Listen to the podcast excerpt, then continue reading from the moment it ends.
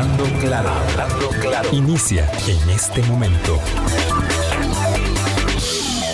Colombia.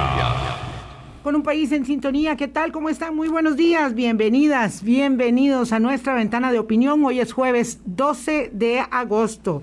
En seguimiento al tema de la semana, conversamos eh, con nuestro buen amigo don Alan Astorga. Esto es así porque cuando queremos sacarle jugo a algún tema tenemos que aprovechar la ventana que permite eh, abordar un tema. Lo cierto es que mañana habrá una dinámica noticiosa que nos conduzca en otro sentido y la otra semana. Y en realidad dejamos los asuntos siempre, pues, eh, no digamos que em, de olvidados ni minimizados, sino que hay muchos temas que observar en la agenda noticiosa. Entonces, por eso queríamos, insistir esta semana con el tema eh, que en definitiva eh, converge en qué vamos a hacer con la exploración de gas y petróleo en el país, porque esto es como en oleadas. Cada cierto tiempo aparece, ¿verdad?, eh, un grupo, un sector de la sociedad que legítimamente piensa, ¿verdad? Digamos que legítimamente tienen todo el derecho a considerar que esa es una vía eh, económica, productiva, que nos puede ayudar a salir de tanta congoja fiscal, de tanto problema de desempleo. Y entonces, eh, frente a la determinación del plan de descarbonización, como decía don Carlos Manuel Rodríguez esta semana aquí en el programa, eh, de mm, prohijar la prohibición de explorar y explotar eh, hidrocarburos en el país, pues aparecen, por supuesto, las banderas que dicen, no, la verdad es que deberíamos considerarlo. Y tenemos eh, una cantidad enorme, digamos, de, documentación, de aproximaciones al tema, eh, y yo sé que algunos querrán que también observemos a los que están levantando la bandera de la exploración, y lo haremos eventualmente, pero ahora estamos enfocados en esta etapa, en la defensa de la prohibición. Don Alan, qué gusto volverlo a saludar. Hace tiempo no nos encontrábamos aquí en el micrófono. Igualmente, Vilma, muchos, eh, muchos saludos, muchas gracias y buenos días a todos. Ah, dígame usted que sigue, pero tan cercanamente los acontecimientos climatológicos. Sabemos de Fred que en las últimas horas de, hablo de la tormenta Sabemos, sabemos cómo, cómo, cómo va. Sí, está avanzando por el, ahorita por el nor, eh, norte de Cuba, hacia, por, eh, pero fuera, el, está por el mar Caribe, bueno, por el mar Atlántico, pero parece que va en dirección a Florida. Se espera que llegue el fin de semana. ¿Muy serio? O, pues no tiene dimensiones tan grandes, pero en el mar puede adquirir fuerza. Entonces está la expectativa. Bueno, eh, ojalá. En la temporada de huracanes, ojalá que no golpee demasiado. Eh, pensaba particularmente, y ayer lo decía en, Puerto Rico, que le ha tocado tan fuerte, tan fuerte. Pero bueno, no solo Puerto Rico, muchas de las islas del Caribe siempre son muy amenazadas y si uno piensa en la dramática situación que tiene Haití, ya no le falta nada para sufrir aún más. Eh, y una cosa que, que quería señalar también, Alan, no sé si escuchaste en la primera edición de noticias, el doctor Carrillo, es que no, me, sé su nombre de pila, director del hospital eh, de Ciudad Quesada, que estaba hablando de la situación tan terrible de la saturación que tienen ellos en el hospital, mm, dejó muy claro que el problema que tenemos nosotros es que la gente eh, no, se quiere, no se quiere vacunar, no se quiere vacunar en ciertas regiones del país y esa es una pero además también está hablando en términos de la, del trabajo que tienen de una gran población migrante. Y viera que esa población migrante no es mm, solo nicaragüense. Mm. Hay una gran cantidad de migrantes extracontinentales que están llegando. Gracias, Marita. El doctor Edgar Carrillo Rojas es el director del Hospital de San Carlos. Y me impresionó mucho la entrevista porque no solamente está hablando de que hoy va a haber 16 traslados a diferentes hospitales y quería, digamos, como retomarlo para que, los que aquellos que no lo oyeran lo tengan presente. Eh, el Hospital de San Carlos hace diariamente en promedio de cinco traslados. Uno está ahí cerca, yo que visito eh, la cercanía de Ciudad Quesada, en San Vicente, y uno ve los helicópteros pasar a cada rato. Hoy van a ser 16 traslados. decir, y el 90% de la gente que está ingresando al hospital de San Carlos, 9 de cada 10 no están vacunados. Es decir, yo no sé qué hace falta eh, para convencer a los antivacunas. ¿Usted ya está vacunado, don Alan, por cierto? Sí, claro. yo sabía. Se, se, imagina que me diga que no. Y yo me pongo aquí colorada y, no sé qué hacer.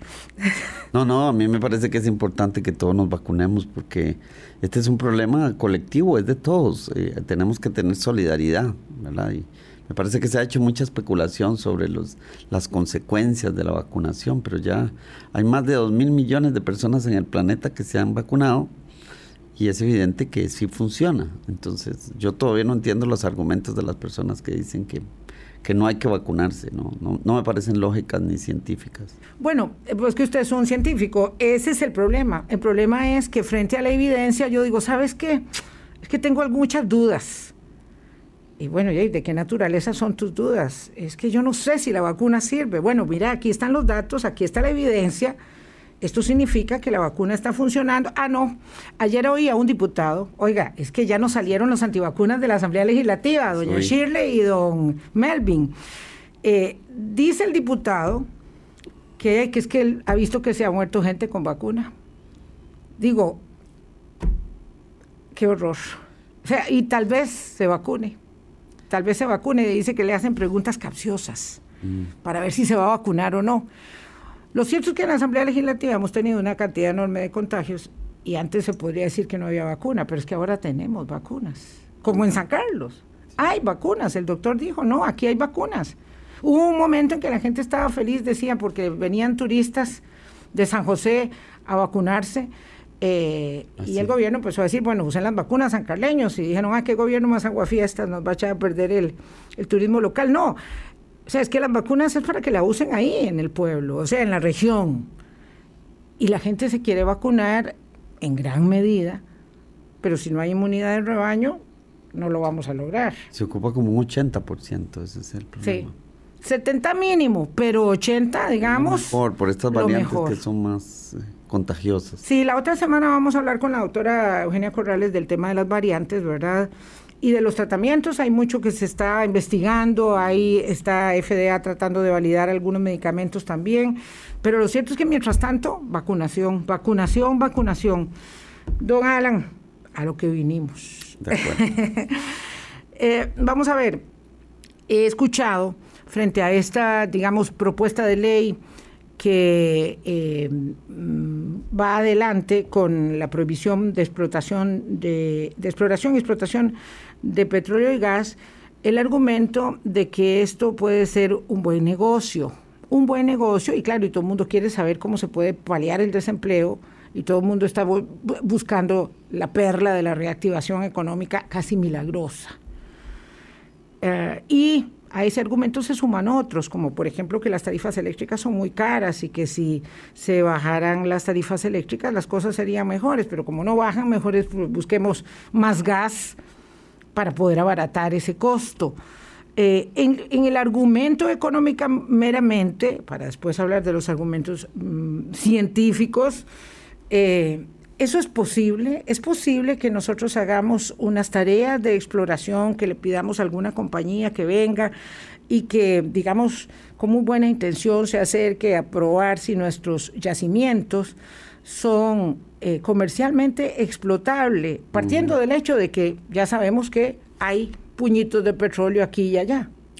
Bueno, es que ahí está el tema, porque alguien escribía hoy en Facebook que que aprobar esa ley era como un suicidio y yo escribía en el mismo en la misma página que que no es cierto porque nos comparaba con una situación que está haciendo Noruega que está construyendo un oleoducto grande para abastecer de gas natural al Reino Unido y que es un buen negocio y que incluso están eh, financiando la parte, parte de la construcción de ese oleoducto con fondos de pensiones, porque es, es, eh, un muy buen negocio para Noruega la venta de gas natural eh, para el Reino Unido. Pero yo argumentaba ahí, yo decía, bueno, vean, este, nos han metido en la cabeza alguna gente que Costa Rica es como Noruega y definitivamente tenemos una enorme diferencia y yo lo señalaba. En el caso de Noruega, los yacimientos ya están identificados. Los yacimientos de gas son yacimientos muy grandes, están cuantificados, se sabe incluso cuál es el valor, la cantidad de, el volumen de gas natural que se tiene y por eso se puede hacer esa inversión de, de, infraestructura para extraerlo y transportarlo a los sitios de, donde se puede aprovechar. El caso de Costa Rica es absolutamente diferente. Costa Rica dejó de hacer investigación en hidrocarburos en el año 90 aproximadamente, cuando se hizo un recuento de la información eh, obtenida a lo largo del siglo XX. Y lo que se llegó es que había condiciones que determinaran que había potencial. Y como he dicho eh, y explicado, el, potencial lo que significa es que hay condiciones, pero no significa que hay yacimientos. Eso es una forma eh, de atraer a inversionistas, en este caso empresas petroleras extranjeras, para que terminen de realizar la investigación. ¿Cuánta investigación y cuántos eh, en, en, inversión económica y en años se requiere para completar esa investigación? Pueden ser varios años y decenas o cientos de millones de dólares de inversión, porque hacer exploración petrolera es cara. Y Costa Rica es un país complicado geológicamente, entonces hace que la inversión todavía sea más cara. Hay que hacer, al final terminar de hacer pozos exploratorios para ver si se encontró o no un yacimiento, porque puede salir gas como estos eh, reportajes que hemos estado viendo sobre, creo que es en Repretel, en Canal 6, eh, sobre lloraderos de petróleo, gas natural o quebradas que huelen a gasolina, pero eso es muy común. En Costa Rica los geólogos lo conocemos, sobre todo los que trabajamos en geología petrolera desde hace muchos años, pero eso no quiere decir que hay un yacimiento comercial, lo que eso se llaman brotes o manifestaciones. Yo, yo, recuerdo hace muchos años que hubo uno en Limón que causó como mucha sensación. Sí, el de Campo Diablo. Porque ¿Esto hace cuántos años sería? Eso, en acá de los 80. y en los años 50 hubo un pozo, el Pozo Cocoles 2, que produjo petróleo por eh, cuatro días y parecía que de verdad era un yacimiento porque el petróleo se producía en abundancia, pero de pronto se secó. ¿Cuatro días? Sí, solo cuatro días. Entonces, por eso tenemos que ser muy realistas, objetivos, y ahí donde yo insisto, tener criterio científico, porque eh, esa inversión para investigar si tenemos realmente yacimientos comerciales explotables, tiene que hacerlo una empresa eh, transnacional, una empresa petrolera, porque la inversión es muy cara. Muy, muy cara. No es, vamos a ver si yo le digo, pero don Alan, pero ¿por qué nos vamos a negar la oportunidad? Digamos que yo estoy a favor y yo le digo, don Alan, pero ¿por qué usted dice que nos vamos a negar la oportunidad antes de tiempo? Usted no quiere darnos la posibilidad de saber la verdad respecto de nuestro subsuelo. Uno. Y dos, ¿para qué voy a contratar a una compañía petrolera si ahí tengo a Alice, que podría dedicarse a eso? Es que no es lo mismo, no es lo mismo. Es como la gente cree que es ir y poner una planta, una máquina perforadora y que el petróleo va a salir como en las películas que veíamos de Arabia Saudí, que de pronto el petróleo salía y llovía como, como era como un aguacero de petróleo cayéndole a los a los a los, que estaban trabajando ahí. Eso no es así, eso no es así. Y entonces se requiere investigación geofísica, se requiere investigación geológica, se requiere investigación de muchas técnicas que son caras, sobre todo la sísmica, de reflexión de alta resolución en tres dimensiones. Eso es un, trabajo caro, porque aunque Costa Rica se tiene, no se tiene toda la, información completa. Y también pozos de exploración, que fue como los que hizo Recope. Imagínense que, ve, qué ejemplo, eh, yo veía el, programa en el que decían que había el sitio donde se tenía un área ahí donde eh, emana gas y que se enciende, se llama Pataste. Y ahí Recope en San Carlos. Sí, en San Carlos. Y ahí Recope con Petrocana eh, perforó una estructura después de haber hecho estudios de sísmica gracias a Petrocana y se encontró la estructura más favorable para ver si se encontraba petróleo y se perforaron casi dos mil metros y no se encontró nada.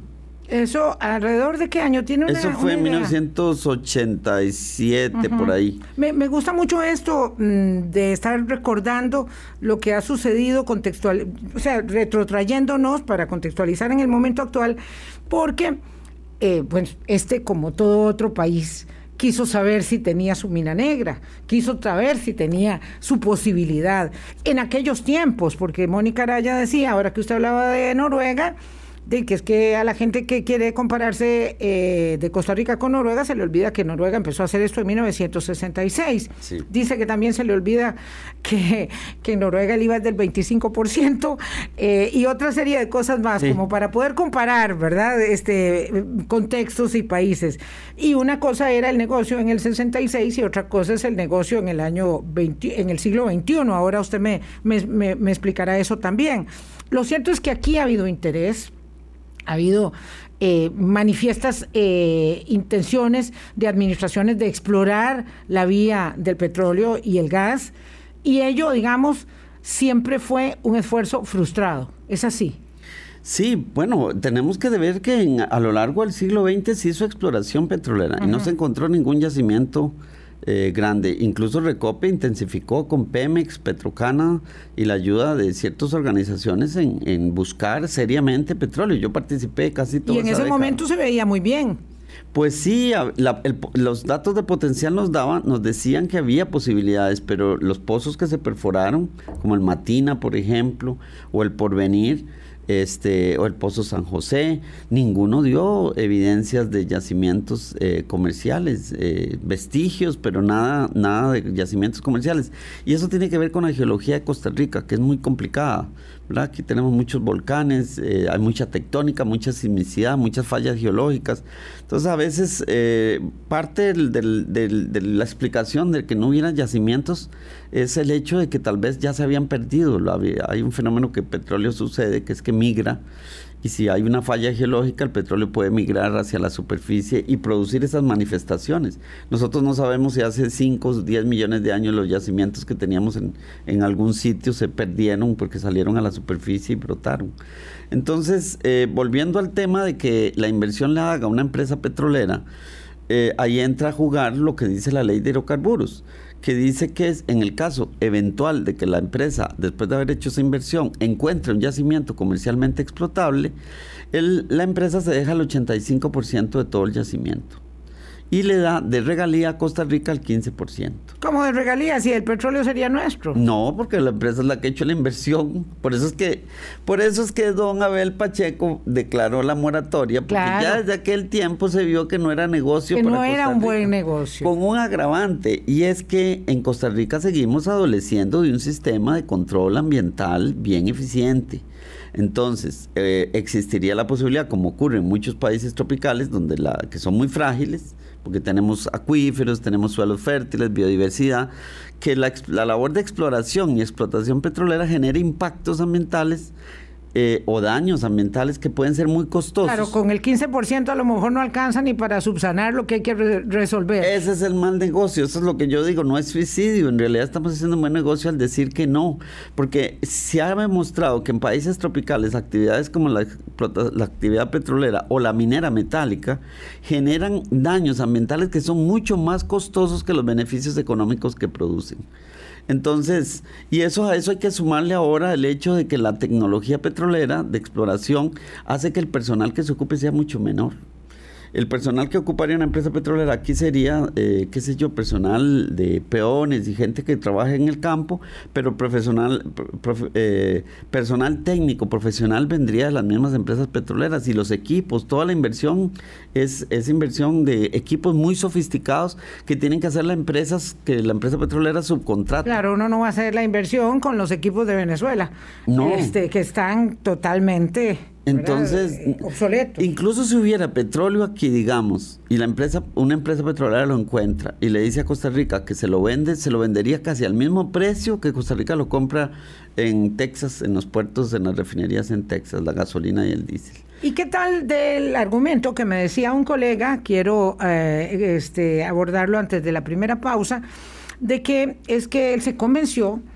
porque, o estaba a punto de ser convencido, porque la huella que deja, la huella ecológica que marca extraer el petróleo en algún lugar del mundo, pasarlo a otro lugar donde se procesa, traerlo a Costa Rica, hace que seamos, digamos, unos proteccionistas ambientales de doble rasero, hipócritas, por decirlo de alguna forma, porque eh, la verdad es que el petróleo contamina tanto en su fase extractiva y de, conversión de hidrocarburo, eh, que cuando viene aquí ya hemos dejado una huella, una estela de huella terrible y que entonces estamos comprando un producto sucio, como en efecto lo es.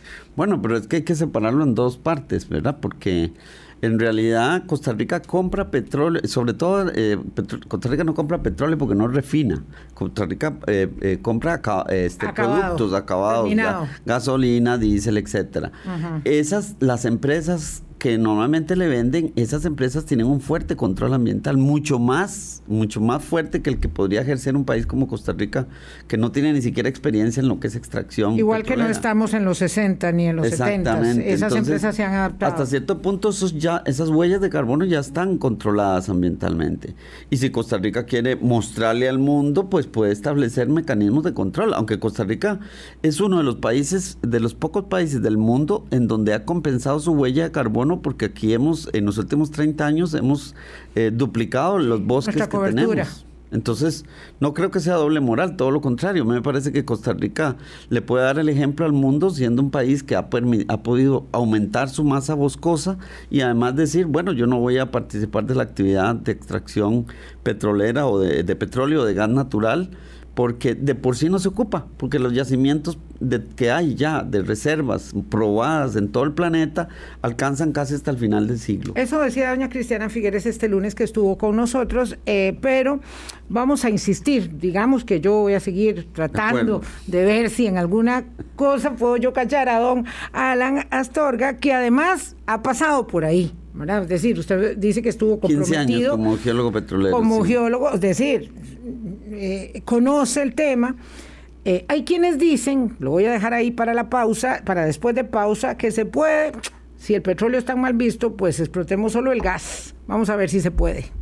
Volvemos. Hablando claro. Colombia. Con un país en sintonía 825, gracias a quienes nos auspician y nos permiten conectar con ustedes cada mañana por casi, casi 15 años que cumpliremos el primero de febrero. Alan Astorga es geólogo, especialista en sedimentología y fue petrolero. Bueno, petrolero es como, wow. Eh, geólogo, de exploración petrolera. Sí, no dueño de la empresa petrolera. Para nada.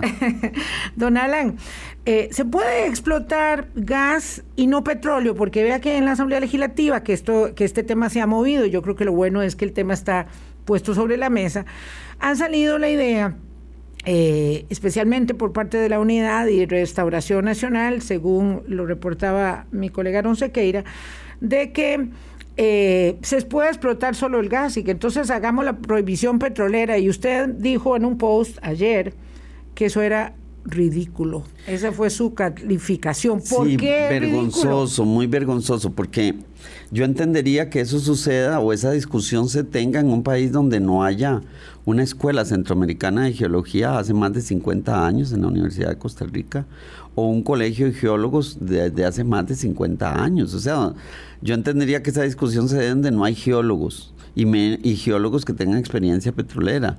Eh, el petróleo y el gas natural se presentan juntos en la naturaleza. Entonces, eh, sería verdaderamente ridículo a nivel internacional que se, se anuncie que, que, resulta que Costa Rica renuncia a la exploración y explotación de petróleo, pero que permite el del gas natural. Seríamos el reír a nivel internacional, nos dirían, pero ¿y estos qué? Eh, no tienen geólogos que les digan no, hacer que eso, en una ley, dice usted, sería muy, muy feo. Ay, sería muy vergonzoso, de verdad que sería vergonzoso. Yo le diría a los señores diputados que se informen bien este, y que el planteamiento como está ah, hecho es la prohibición de la actividad petrolera, eh, perdón, de, hidrocarburos, y que incluye petróleo y gas natural. Y yo le agregaría, como señalé ayer, un tema muy importante y que una vez se diga que se prohíbe la explotación de los hidratos de metano que se presentan en la plataforma continental pacífica de Costa Rica. ¿Y esos qué son? Eso es un producto de metano que por las, en el fondo, por la temperatura, se, se, congela y se quedan ahí metidos entre los sedimentos. Y las exploraciones que se han hecho con eh, de, geología submarina han encontrado que hay yacimientos de hidrato de metano en, en, el Pacífico y en la cordillera más grande que tenemos en Costa Rica, que es la cordillera del Coco, que es submarina. Entonces, eso puede ser eh, tentador no sé, en alguna administración de gobierno, que llegue algún gobierno y le diga, vea, queremos ver cómo hacemos la explotación de los pues sí, de los hidratos de metano que tiene Costa Rica en, la costa, en el y no se han dado cuenta que ahí tienen muchos recursos que están perdiendo. Sí, lo pueden poner en tentación y si la ley no lo cubre, mejor este alguien puede hacer algo y yo diría que mejor poner que se prohíbe también la explotación, la exploración y explotación de hidratos de metano en, en el fondo marino del territorio continental, eh, del territorio de Costa claro, Rica. Como esta es una materia en la que todos somos ignorantes, bastante ignorantes, eh, la verdad es que uno dice, pero ¿para qué eso? ¿Qué necesidad tiene? Y eso me lleva a otro argumento, don Alan. Me decía un amigo, ¿para qué vamos a prohibir algo que no está, que, no está en debate ni en discusión? Eh, que mm, ahorita mismo tenemos una, ah, un decreto de moratoria que está vigente, ¿verdad? Desde don Abel Pacheco, como usted decía, lo retomó doña Laura Chinchilla, don Luis Guillermo, ahorita está vigente, eh, pero bueno, está vigente hasta el 2050 en realidad.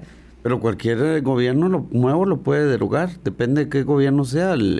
Esto es un decreto firmado por el presidente y el ministro de Ambiente, nada más. Uy, no sé si el ministro de la presidencia, pero eh, esas tres personas en un nuevo gobierno podrían ponerse de acuerdo y derogar el decreto y decir que se permite que se activa la ley de hidrocarburos. Eh, insisto, puede ser que el país no lo permita, que se formen grupos de ambientalistas, que digan, no, esto no va a ir adelante, ciudadanos ya conscientes, turismo, actividades, digamos, correlacionadas con el, eh, el turismo en el país, que digan, no, eso a nosotros no nos conviene, entonces no lo vamos a permitir. Entonces hay quienes dicen, ¿para qué vamos a ir con esta ley que nos polariza, que nos divide? ¿Para qué vamos a prohibir algo que, que es, eh, como dijo usted, eh, que le había dicho a alguien, un suicidio, Este, no, no permitir el negocio? Bueno, pero es que yo digo, vea, el, eh, tenemos que ubicarnos en el contexto internacional. El lunes pasado la ONU manda una alerta global por segunda vez, una alerta roja, y nos dice que los temas de crisis climática es responsabilidad de nosotros por estar quemando combustibles fósiles. 90% responsabilidad del humano. Exacto, y empezamos a, yo creo que todos que vemos noticias nos damos cuenta de los problemas que hay de incendios, eh, inundaciones en todo el planeta, hay un problema y eso va a seguir en, en, crecimiento. Entonces, me parece a mí que el mensaje que estaría dando Costa Rica es un, es un mensaje que de verdad lo posiciona o lo reposiciona en su, en su, eh, en su conocimiento de lo que debe ser la protección del ambiente y debe ser un ejemplo, me parece a mí, porque Costa Rica puede mandar el mensaje de decir, bueno, nosotros estamos, además de estar produciendo energías limpias, este, estamos renunciando a la exploración y explotación de hidrocarburos y muy importante, no de una manera irresponsable, porque yo sé que algunos dicen ah, es que Costa Rica tiene una factura petrolera entre 2.000 y 2.500 millones de dólares que quemamos fundamentalmente en transporte. Pero Costa Rica tiene que seguir incrementando las, las iniciativas que ya tiene de descarbonizar ese, esa economía, de, sobre todo de transporte, el tren eléctrico, los sistemas de buses movidos por hidrógeno, etcétera. Hay toda una línea eh, nueva de desarrollo, porque eso sí, yo digo, la manera en que Costa Rica tiene que promover inversión y desarrollo, por ejemplo, en el tema petro, eh, de, de hidrocarburos, es ahorrar que esa factura de 2.500 millones de dólares se gaste aquí. Se gaste con fuentes de energía que se producen aquí. Por ejemplo... Pero no las mismas fuentes de energías. No, sino otras alternativas y, digamos, de cara a, la era y al advenimiento de esas, esas nuevas fuentes con el declive o versus el declive de la exploración Costa Rica tiene un enorme potencial, por ejemplo, en geotermia, de baja y media entalpía, en eh, biocombustibles, en hidrógeno verde, en producción de energía eh, eh, eléctrica eólica o, este o de las mareas. Hay, hay toda una gama de, de, potencial donde Costa Rica sí debería concentrar porque son fuentes mucho más rentables. Entonces, ¿Y por qué, perdón, don Alan, por qué ello no ha ocurrido. ¿Por qué, digamos, frente al argumento de exploración y explotación se coloca el tema de el costo de las tarifas eléctricas? Y yo creo que, bueno, hay una gran parte de razón de, la, de la molestia. ¿Por qué hemos sido tímidos con la geotermia? ¿Verdad? Porque sí tenemos. ¿Por qué no con los biocombustibles? ¿Por qué con el hidrógeno verde? He escuchado gente que se burla de lo que está haciendo don Franklin Chan, que, que eso, es, eso es de verdad que, que, vergüenza. Sí. sí eh, o la energía del mar, o, o, las eólicas que también tenemos, pero que, pero que digamos no, no están en su, en su potencial. Yo aquí, eh, yo he sido crítico porque a mí me parece que tenemos que sentarnos a conversar seriamente con el ICE y el futuro del ICE. Porque este, necesitamos abrir el mercado de producción de energía. ¿Verdad? Eh, bueno, la Cámara de Industrias viene desde hace muchos años diciendo que ellos necesitan más apertura en el tema de la producción, porque, por ejemplo, el caso de la energía geotérmica, aquí precisamente donde estamos, en Radio Colombia, aquí en Zapote, existe la posibilidad de que si hacemos un pozo de unas decenas de metros o cientos de metros, encontremos un yacimiento de eh, energía geotérmica que pueda hacer que la, esta estación de radio ya no necesite comprar energía eléctrica, sino producirla por sí misma, con el pozo. Se le pone una bomba de calor y empieza a generar energía. Para, y energía firme y sostenible para sostener, eh, para darle eh, la energía que O sea, eso no es una fantasía. No, para nada. Ah, recordemos que Costa Rica. O sea, no es que vamos a conseguir eh, geotermia a la par del Miravalles, del No, no, no, no. Estamos hablando de energía de baja, media y alta entalpía, que esa no es la que está en los volcanes. Esa está en Costa Rica, está en, según nuestros estudios, por lo menos en un 60% del territorio del país hay potencial de energía geotérmica de ese tipo. Wow. Entonces, ¿qué pasa? Cuando o sea, que no es necesario tocar los parques nacionales, como algunos decía, es que lo que van a hacer es afectar, no hay que tocar los parques nacionales para explotar más geotermia. No, no se ocupa. El problema es que ocupamos que haya apertura. Porque, ¿qué pasa si, por ejemplo, aquí los, los dueños de, de, esta estación dicen, bueno, sí, vamos a ver cómo sacamos energía, la producimos, villano le compramos a Lice? Que no nos dan permiso. No, no, nos cae encima todo el mundo. Entonces tenemos que empezar a trabajar en esa dirección de ver cómo remediamos la situación de que el, ICE mantenga su producción de energía eh, con hidroeléctricas y sostenibles, pero entrar en una fase de transición. Nos surge entrar en una fase de transición que abra el mercado energético y que facilite que sea la iniciativa privada la que empiece a trabajar en eso. Claro, lo que pasa es que cuando se habla de la apertura del mercado energético, salen eh, los grupos, digamos, sindicales. Yo en contra. y hay que decir la realidad, es que el ICE tuvo la rectoría del sector sin tenerla, pero de facto la ha ejercido durante eh, toda su existencia. y, y todavía, vamos a ver, todavía la tiene. Es decir, cuando uno se da cuenta de cuál es el manejo que hace el ICE respecto del espectro para la disposición de las redes 5G y conste que las redes eh, son, son del Estado, siempre son del Estado. El tema es quién las posee. No, no las posee quien debe tenerla, que es el Ministerio de Ciencia y Tecnología, sino que están... Y ahí las tiene. Ese es, un, ese es un elemento nada más, pero en cuanto a energía se refiere, tenemos hidroeléctricas carísimas, grandes, que se hicieron sin necesidad, malos negocios, tanto el ICE como la Compañía Nacional de Fuerza y Luz, lamentablemente esa es una realidad. Eh, y entonces la gente dice, bueno, pero, pero hagamos algo para que nos bajen las tarifas y si no, ese algo puede ser el gas. Vea que no estamos hablando nada científico, no, se técnico. Vale, no se vale que por los errores de planificación que se cometieron en el ICE, que son de varios años, y de muchos eh, millones. Y de muchos cientos de millones de dólares, no podamos acelerar la apertura de, de, la matriz energética con nuevas energías alternativas sostenibles en Costa Rica.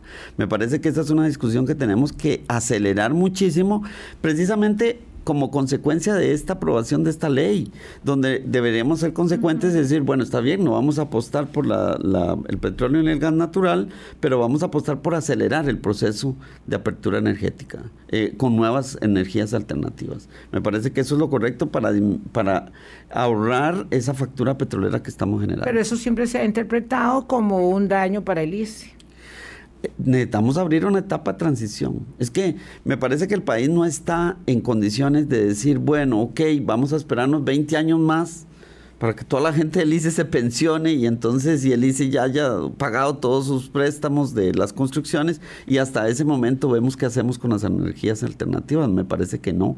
Necesitamos trabajar en conjunto. Pienso que sí es solución. el fin es la transformación de la matriz energética con las posibilidades y los recursos que el país, usted asegura, sí tiene. por supuesto y quitarnos un poco las carlancas, porque bueno, yo le voy a decir una cosa, aquí nos faltó una, nos faltó la energía solar. Sí, claro. Y con la energía solar, la experiencia que tenemos, y lo recuerdo perfectamente aquí, donde usted está sentado, al expresidente ejecutivo del ICE, nuestro querido don Carlos Obregón, que estaba en contra de la energía solar. En contra de que usted tuviera un panel y yo también. Eh, y eso eh, hizo, mm, evidentemente, que, eh, Todavía no está funcionando la energía solar se restringiera a cuatro personas, que contra viento y marea se pusieron un panel, los costos no, no se abarataron suficiente porque no se pudo hacer el negocio, porque no había la disposición política para hacer el negocio. De que esa etapa de transición no puede durar decenas de años, ocupamos que sea resuelta relativamente rápido. tenemos que ser consistentes. Sí, y a la hora de llegar, cuando se trata de estos temas, pues no están en el debate político. Pues tenemos que abrirlo, porque yo pienso que esta ley nos abre ese tema en la medida en que Costa Rica gana imagen internacional eh, como país protector del ambiente. Y me parece que eso es la fuente verdadera de el principal ingreso económico que tiene Costa Rica, que es ecoturismo. Porque la mayoría de los turistas que vienen a Costa Rica viene por su reputación ecológica, su protección al ambiente. Y me parece que este tipo de cosas, como lo de Crucitas, que, que, se cerró, que no se hizo explotación, eh, por lo menos con una minera, y ahora con este tema de petróleo y y gas natural, pues Costa Rica sale ganando si se sabe aprovechar esa imagen internacional del país como país Usted sabe que ahora que cita lo de Crucitas, pienso que lo peor que nos podría pasar es dejar un desastre ambiental como el que quedó después del empeño frustrado de, esa minería, porque luego queda todo el desastre expuesto, ¿verdad? Porque eso es una herida expuesta. Eh, una herida, digamos, al ambiente, una herida social, una herida en términos de delito y corrupción, en términos de prostitución, en términos de todo. Es una gran herida y eso fue lo que nos quedó después del desastre. Y lo tenemos todavía. claro, claro, lo tenemos. Y lo que pasa es que se han dado una serie de fenómenos que han hecho que, el, que algunos de los coligalleros o los mineros artesanales se hayan ido a otras áreas que están impactando, sobre todo en el sur de Nicaragua, en la reserva Indio Maíz. Pero ese es un tema todavía pendiente de solución. Definitivamente. Permítame, dona, son las 8.40 minutos de la mañana. ¿Cuáles son las verdaderas riquezas entonces? Eh, uno, evidentemente, el ecoturismo, eh, que no es, digamos, un canto a la bandera, es una realidad que tenemos ese atractivo eh, país.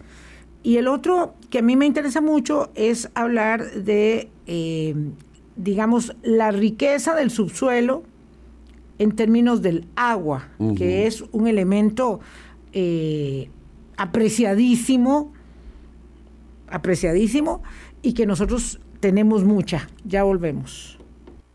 Hablando claro. Colombia. Con un país en sintonía 843, don Alan Astorga es geólogo ambientalista con especialidad en sedimentología. Pero no estamos hablando en términos técnicos, yo le pedí que fuésemos muy llanos para que todos podamos entender. Eh, don Alan, me quedé con una, con una inquietud. Usted dice que aquí hay escuela de geología centroamericana además y que hay colegio de geólogos, pero es que los geólogos están a favor, sus colegas, digo, unos de ellos por lo menos, no sé cuántos, ¿verdad? De la explotación petrolera. Y eso, imagínense el ruido que mete, porque, porque de ahí entonces las personas dicen, bueno, si esos son los que saben, están de acuerdo, este señor debe ser un disidente. Sí, bueno, yo lo que he insistido es que en algunos casos la posición de la, Junta Directiva, principalmente el Colegio de Geólogos, ha sido a favor tanto de la explotación minera metálica, de, se oponen a la ley que prohibió la minería de oro en, eh, que se aprobó en 2010, y, y, que y que no se apruebe esta ley. Pero eh, a mí me parece que ahí hay una cosa que, que, a mí sinceramente me causa un mal sabor de boca porque ellos como científicos y técnicos conocedores de la materia han dado a entender que Costa Rica está sobre un mar de petróleo y de yacimientos de, oro eh, y de metales preciosos este, en el subsuelo. Y yo he insistido que es que en la importancia de diferenciar el, potencial de yacimientos probables a yacimientos probados. Entonces, incluso hay candidatos a la presidencia en este momento que le ofrecen a Costa Rica resolverle los problemas económicos del país, porque van a empeñar esa riqueza petrolera y minera que tiene Costa Rica. Y eh, desafortunadamente cuando eh, alguien quede presidente y llegue ante la banca internacional y le diga, vea, yo quiero empeñar esos 400 mil millones de dólares que tiene el subsuelo de Costa Rica, según dicen los del Colegio de Geólogos de Costa Rica, los bancos le van a decir, pero son reservas probadas, ya hay documentos científicos que prueben que realmente existen, son yacimientos. Y ese señor le va a tener que decir, no, no tengo documentos que prueben que existen, solo son una probabilidad. Entonces los bancos les van a decir, pues lo sentimos mucho. Cuando lo tenga demostrado, pues entonces podemos a conversar. Viene y, y Entonces a mí me preocupa porque Costa Rica está en una, en una situación de crisis, una gran parte de la población está sufriendo mucho las consecuencias de la misma crisis fiscal que tenía el país y la pandemia. Yo le llamo a esa la Costa Rica superviviente, que a mí me parece que incluso la mayoría de la población. Claro, claro esa, esa, esa Costa Rica está necesitada de soluciones concretas y directas. Tiene sueños e ilusiones, por supuesto. Y entonces es, a mí me parece que es una barbaridad que se les cree esa expectación, esa expectativa, y que después se les venga a decir, vea, de es que no era lo mismo verla eh, venir que bailar con ella, y resulta que no se puede me parece que eso no se pudo. Entonces, a mí me parece que tenemos que ser responsables y decir, no, espere, eh, Costa Rica no está nadando, no, está, no es una isla sobre un mar de petróleo, eso no se sabe, no tenemos pruebas necesitamos empezar a investigar a ver si acaso, y por eso yo digo que es mejor ese tiempo y esos recursos de investigación dedicarlos a energías alternativas mucho más probables, como por ejemplo la, la, energía geotérmica de baja y media entalpía, que Costa Rica tiene un gran potencial, o incluso convertir al, país en un país que aproveche sus aguas subterráneas. Costa Rica sí tiene yacimientos enormes de aguas subterráneas eh, en acuíferos profundos que Costa Rica podía producir. Es que ese es el petróleo del siglo XXI, como se le ha llamado. Perfecto, este es el punto. Usted sostiene que sí está, digamos, contrario al, al petróleo, que no sabemos si un yacimiento potencial es un yacimiento probado. En términos de agua, sí tenemos certeza científica de que estamos, digamos, sobre esa mina de, de, petróleo del siglo XXI, que es el agua. Sí, ya antes de hace dos años, eh, antes del 2018, teníamos conocimiento de que había yacimientos de acuíferos. Yo había hecho estudios que demostraban que incluso Costa Rica era uno de los países que tenía más agua subterránea en metros cúbicos por persona en el planeta. Es una de las regiones más ricas de, en agua del planeta muy pocas se le parecen, porque tenemos ese privilegio que, bueno, a veces nos molesta con mucha lluvia y todo, que es que nos pasan muchas ondas tropicales o tenemos el centro de convergencia intertropical y provoca muchas lluvias que combinado con el tipo de rocas que hay aquí se hace que se acumule mucho pero también eh, gracias al Servicio Geológico de los Estados Unidos y una empresa eh, francesa que hicieron una investigación muy detallada en los, sobre acuíferos profundos en Costa Rica,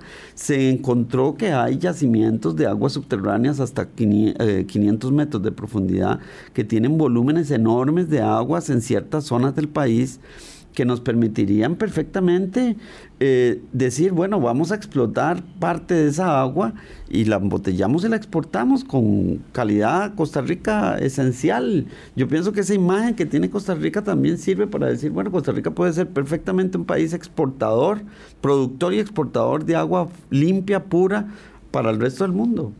Y es mejor que ser productor de petróleo. Eh, tenemos que aprovechar las riquezas que tenemos, como por ejemplo el suelo. Tenemos suelos muy fértiles. Muy fértiles, sí. Y tenemos una enorme cantidad de suelos ociosos, que no son ni bosques ni suelos dedicados a agricultura y ganadería. Son suelos completamente ociosos. Y la cantidad de suelos ociosos que tenemos nos permite revolucionar, por ejemplo, todo lo que es la agricultura, pasándola a una nueva tendencia que es la agricultura regenerativa que es la agricultura que produce alimentos, vegetales y proteínas, pero con una diferencia con la agricultura convencional, y es que no usa plaguicidas, no usa este, organismos genéticamente modificados y además captura carbono y nos sirve en la lucha contra el cambio climático. Sí, Costa Rica tiene un potencial tan atrasados, tan atrasados. Pues tenemos que acelerar eso. Yo digo que la situación actual del país está en una coyuntura crítica, porque de verdad que es crítica con esto de la pandemia y la situación económica. Entonces, a grandes males necesitamos generar grandes soluciones con visión, con verdadera visión. Y a mí me parece que esta es este es el momento ahora que estamos hablando de posibles elecciones, en, bueno, de elecciones en febrero y cambio de gobierno en mayo. Necesitamos seleccionar un, no sé, un equipo de gobierno, no, yo no digo un partido, porque yo pienso que los problemas son tan grandes que se ocupa la mejor gente de este país para asumir el gobierno de cambio verdadero y de, desarrollo. Porque estamos muy mal y requerimos cambios profundos. Claro, esa es la, mm, digamos, encrucijada en la que, estando mal, una idea como exploremos o explotemos petróleo y gas, toma cuerpo, toma forma, porque de pronto sí, hay que creer en algo, hay que hacer algo. Sí. Y, la gente puede pensar, como usted señalaba, que esa es una alternativa. Y da mucho pesar pensar que frente a la, digamos, eh, negligencia o a la desidia de eh, la acción política y de la, del ejercicio de la política pública eh, y de, digamos, poner por encima a las entidades respecto del fin que se persigue, y hablo del ICE, y hablo de Recope, las personas pueden decir, hagamos un salto al vacío, si de por sí aquí ya no hay nada que perder, si hubiéramos estado explotando el oro, algo hubiéramos agarrado y no se lo hubieran llevado los contrabandistas, qué sé yo, ese tipo de, actitud que, que, casi roza en el, no solo en el cinismo de algunos, sino también en la desesperanza de otros. Es que ahí es donde está el problema, porque el verdadero suicidio sería apostar por, eh, porque solucionemos los problemas económicos a partir de los recursos extractivistas como hidrocarburos o, minería. Porque en el hipotético caso que nos dedicáramos a eso y dijéramos, bueno, con eso vamos a salir de los problemas del país, por lo menos ocupamos varios años para investigar si tenemos yacimientos y más tiempo e inversión para poderlos extraer si es que están con el agravante que es probable que tengamos que dárselos a unas empresas transnacionales que se van a llevar la gran mayoría de la no es cierto que ya el trabajo esté muy adelantado, porque es como uno que deja abandonado el tratamiento médico por años y vuelve donde el doctor y le dice, no, mire, borrón y cuenta nueva. Hay que hacerle todos los exámenes otra vez para ver si usted está en condiciones o no de ese procedimiento o de aquel, de aquel otro tratamiento. Si no es que ya tenemos aquí el camino adelantado y en dos, tres años se puede hacer esto. No es cierto que vayamos a poner una, un pozo en una piñera y, que de pronto ahí va a salir montones de, gas natural o de petróleo. Eso no es cierto. Eh, yo, yo, digo que tenemos que tener cuidado de, de, querer hacerle caso porque eso suena como una nueva, una buena noticia, pero en realidad es, es como una especie de trampa. Tenemos que tener cuidado de eso porque hoy más que nunca ocupamos soluciones muy concretas, muy objetivas y bien aterrizadas para que la gente sienta confianza y no que perdamos cada vez más confianza en el sistema. La gente va a decir, bueno, es que nos siguen engañando de que aprobemos eso, pero después nos, no vienen las soluciones. Sí. Y, me, y, me, y la democracia no me responde. Ese es el peligro, ese, es, el peligro. Sí, exactamente, ese es, un gran problema en el que nos encontramos. Gracias, Alan, por la conversación. Gusto. Eh, por dicha, por dicha, don Alan puede, aunque todavía me quedo con el tema ese de la entalpía media, primera, baja, este, eh, eh, puede hablar sin mucho término técnico para que podamos tener una conversación muy aterrizada sobre lo que nos conviene y lo que no nos conviene como, como país. Y yo siempre seguiré pensando que tenemos unas minas verdes maravillosas. Es decir, hay todos los colores de verde, todos los follajes, todas las eh, características de una riqueza tan grande que no, no me imagino eh, desperdiciando lo que ya hemos también que no conversamos de la enorme riqueza marina que tiene Costa Rica. Uh, sí. El domo térmico de Costa Rica tiene un enorme potencial. Es en el Pacífico. Esos son, sí, son los recursos que tenemos para progresar. Y sí se puede. Por cierto, ya está la temporada de avistamiento de ballenas y delfines. Vayan a, al sur, vayan a Huita, vayan a esos eh, lugares maravillosos donde se pueden observar en, una, en un botecito para aprovechar el eh, turismo local, eh, ballenas y delfines que son mm, hermosísimos. Que la pasen muy bien, cuídense mucho. Hasta mañana, chao. Hablando claro, hablando claro.